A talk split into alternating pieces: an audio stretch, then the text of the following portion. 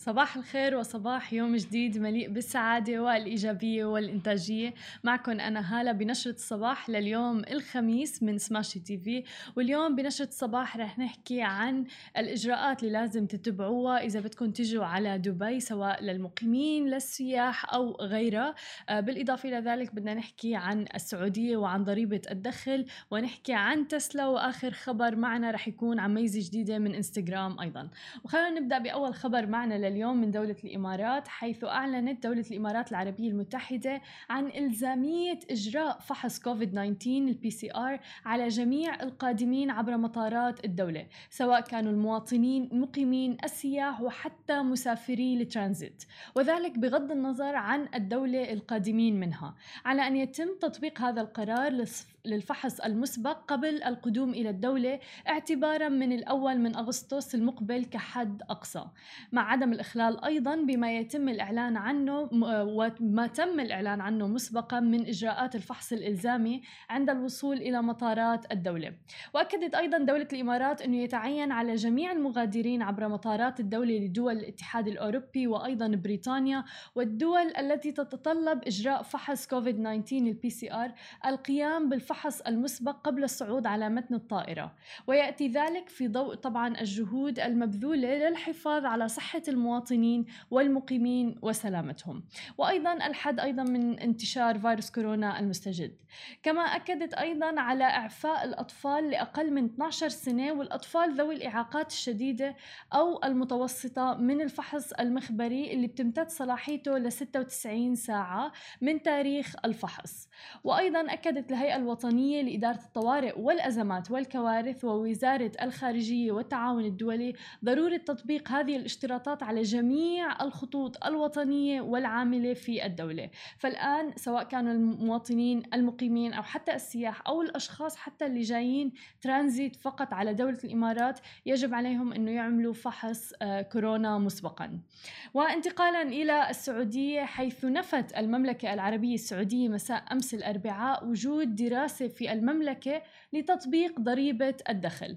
مؤكدة أيضا أنه هذا الموضوع ليس مطروحا للنقاش أبدا وصرح مصدر مسؤول بشأن ما تناقته أحد وكالات الأنباء العالمية نقلا تحديدا عن وزير المالية السعودي بخصوص دراسة تطبيق ضريبة الدخل فإنه لم يسبق أن تم نقاشه في مجلس الوزراء أو حتى أي من المجالس أو اللجان الحكومية. كما أكد المصدر أيضا أن هذا الموضوع ليس مطروحا للنقاش أساسا وفق ما أوردته وكالة الأنباء السعودية واس. وانتقالا إلى عالم التكنولوجيا آه، وتحديدا عالم صناعة السيارات والسيارات ذاتية القيادة والإلكترونية. أكيد بتعرفوا عم نحكي عن شركة تسلا. أعلنت شركة تسلا لتصنيع السيارات الكهربائية عن عائدات بلغت 6 مليارات دولار خلال الربع الثاني من العام الجاري. متجاوزة فيها كل التوقعات. في حين واصل تسجيل أرباح للربع الرابع على التوالي. وبلغت هذه الأرباح الأرباح بالنسبة للسهم الواحد 2.18 دولار لكل سهم متجاوزة حتى توقعات وول ستريت. وزاد عدد المركبات اللي تم تسليمها قليلا عن الربع الأول من العام والذي بلغ تقريبا 90891 مركبة. ولكنه انخفض بنسبة 5% مقارنة بالفترة نفسها من العام الماضي. وطبعا هذا الشيء طبيعي بسبب تداعيات فيروس كورونا ومثل ما بنعرف أنه قطاع السيارات من أكثر القطاعات القطاعات تضررا بعد قطاع الطيران بسبب هذا الوباء. وارتفع سهم الشركة بقوة خلال الأشهر الأخيرة مما منحها قيمة سوقية تصل إلى حوالي 290 مليار دولار. لتصبح شركة تسلا أكبر شركة سيارات من حيث القيمة السوقية في العالم. وارتفع أيضا سعر سهم تسلا بنسبة 300% هذا العام. طبعا هذا الشيء انبسطوا عليه كل المستثمرين في آه، سهم تسلا وتحديدا الناس اللي استثمروا بسهم تسلا بأول يعني طلوع الشركة اللي كان السهم فيها تقريبا 17 دولار. وأكد إيلون ماسك مؤسس الشركة ورئيس التنفيذي أنه على الرغم من كل هذه الأرباح إلا أنه على دراية بأنه أسعار سيارات تسلا باهظة الثمن وقال أنه سيعملوا على تخفيض سعرها أيضا. وطبعا مثل ما بنعرف الآن إيلون ماسك هو خامس أغنى رجل في العالم. ثروته تقدر تقريبا ب 73.7 مليار دولار. وانتقالا إلى خبرنا الأخير وعن إنستغرام المنصة اللي دائما معودتنا على آه، التغيرات والابديتس الجديدة فيها والميزات الجديدة. الآن تختبر إنستغرام ميزة جديدة تسمح لأصحاب الحسابات بجمع المال سواء كان لأسباب شخصية أو غيرها. وأعلنت إنستغرام أنها تعمل حاليا على الترويج لجمع التبرعات في كل من ال news feed وأيضا بال stories أو القصص كمان.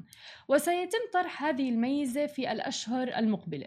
وقالت أنه هذه الميزة هي طريقة جديدة لجمع المال لسبب شخصي سواء للفرد نفسه أو حتى مؤسسته الصغيرة أو لصديق أو أي سبب يراه الشخص مهما.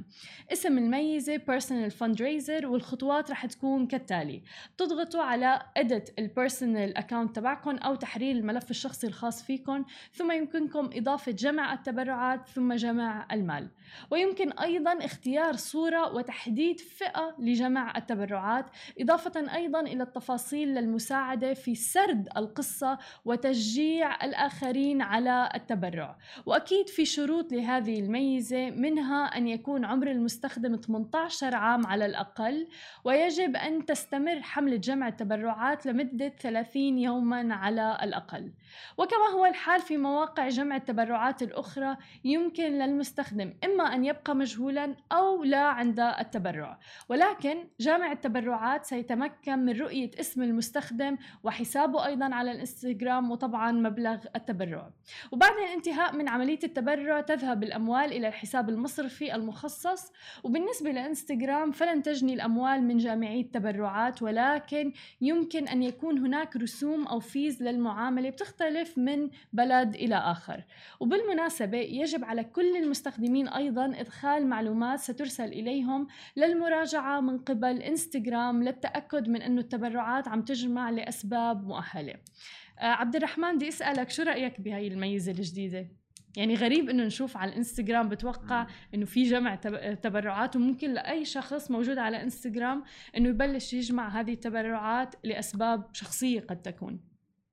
والله أنا بحس إن إنستغرام هو بدأ ينفع الناس أكثر عن بس إنهم يحطوا صورة ليهم ولا صح. إنه يعني خلاص واحد ما محتاج ممكن يوصل للناس اللي عنده عشان on انستغرام أو social media عامة واحد عنده ناس أكتر من يعرفهم عن ال real life يعني. صحيح فممكن صحيح. تكون فايدة للناس إن هم يقدروا يساعدوا بعض. بتوقع يمكن هن انتبهوا انستغرام من أكثر المنصات اللي بتستمع كثير للمستخدمين تبعها. فيمكن انتبهوا انستغرام إنه آه تحديدا بالفترة الأونة الأخيرة مع كوفيد 19 في كثير ناس للأسف خسرت وظائفها أو كانت بضائقة مادية وكانت بحاجة. فشفنا العديد من الناس كانوا عم بيطلبوا المساعدات عبر ال stories اللي هي بس إنه يكونوا صح. حاطين story أو حتى عم نشوف ناس كمان عم تكتب إنه هذا الشخص بده مساعدة. حتى مثلا في ناس إنه زمرة دم معينة بده حدا يتبرع بالدم بمستشفى معين. فكنا عم نشوفها على ال stories على الإنستغرام. فحلو هلأ إنه نشوف في ميزة أو خاصية خاصة بهذا أكيد الموضوع. أكيد. ومنظمة والحلو اللي عجبني بهذا الموضوع لأنه قد يكون شائك وشوي تريكي اللي هو إنه انستغرام آه رح تعمل آه يعني تقيم كل طلب وتوافق عليه بعدين بصير في جمع للتبرعات. وإلا بتوقع شوي بيكون الموضوع في فوضى لا يعني. أكيد أكيد لازم آه، يكون في يعني يعملوا تشيكس أمنية ويتأكدوا إن الشخص فعلا محتاج عشان الناس ما تماما ما تستغل الموضوع. صحيح صحيح. أنتم خبرونا على مواقع التواصل الاجتماعي الخاصة بسماشي تي في. في حدا كتب لنا أنا أشوفها خاصية جميلة مثل التبرعات الخيرية. آه أنا بأيدك مليون بالمية. فعلا أنا برأيي إنه الخاصية كتير حلوة وبالعكس هلأ على ال social media عم بتسهل الموضوع علينا أكثر فنحن طالعين live على كل مواقع التواصل الاجتماعي الخاصة بسماشي تي في فممكن تخبرونا آرائكم عن هذه الميزة ونتبادل الآراء. هذه كانت كل أخبارنا الصباحية لليوم الخميس. ما تنسوا تتابعونا على كل مواقع التواصل الاجتماعي الخاصة بسماشي تي في. تسمعوا البودكاست تبعنا وتنزلوا ال application نهاركم سعيد.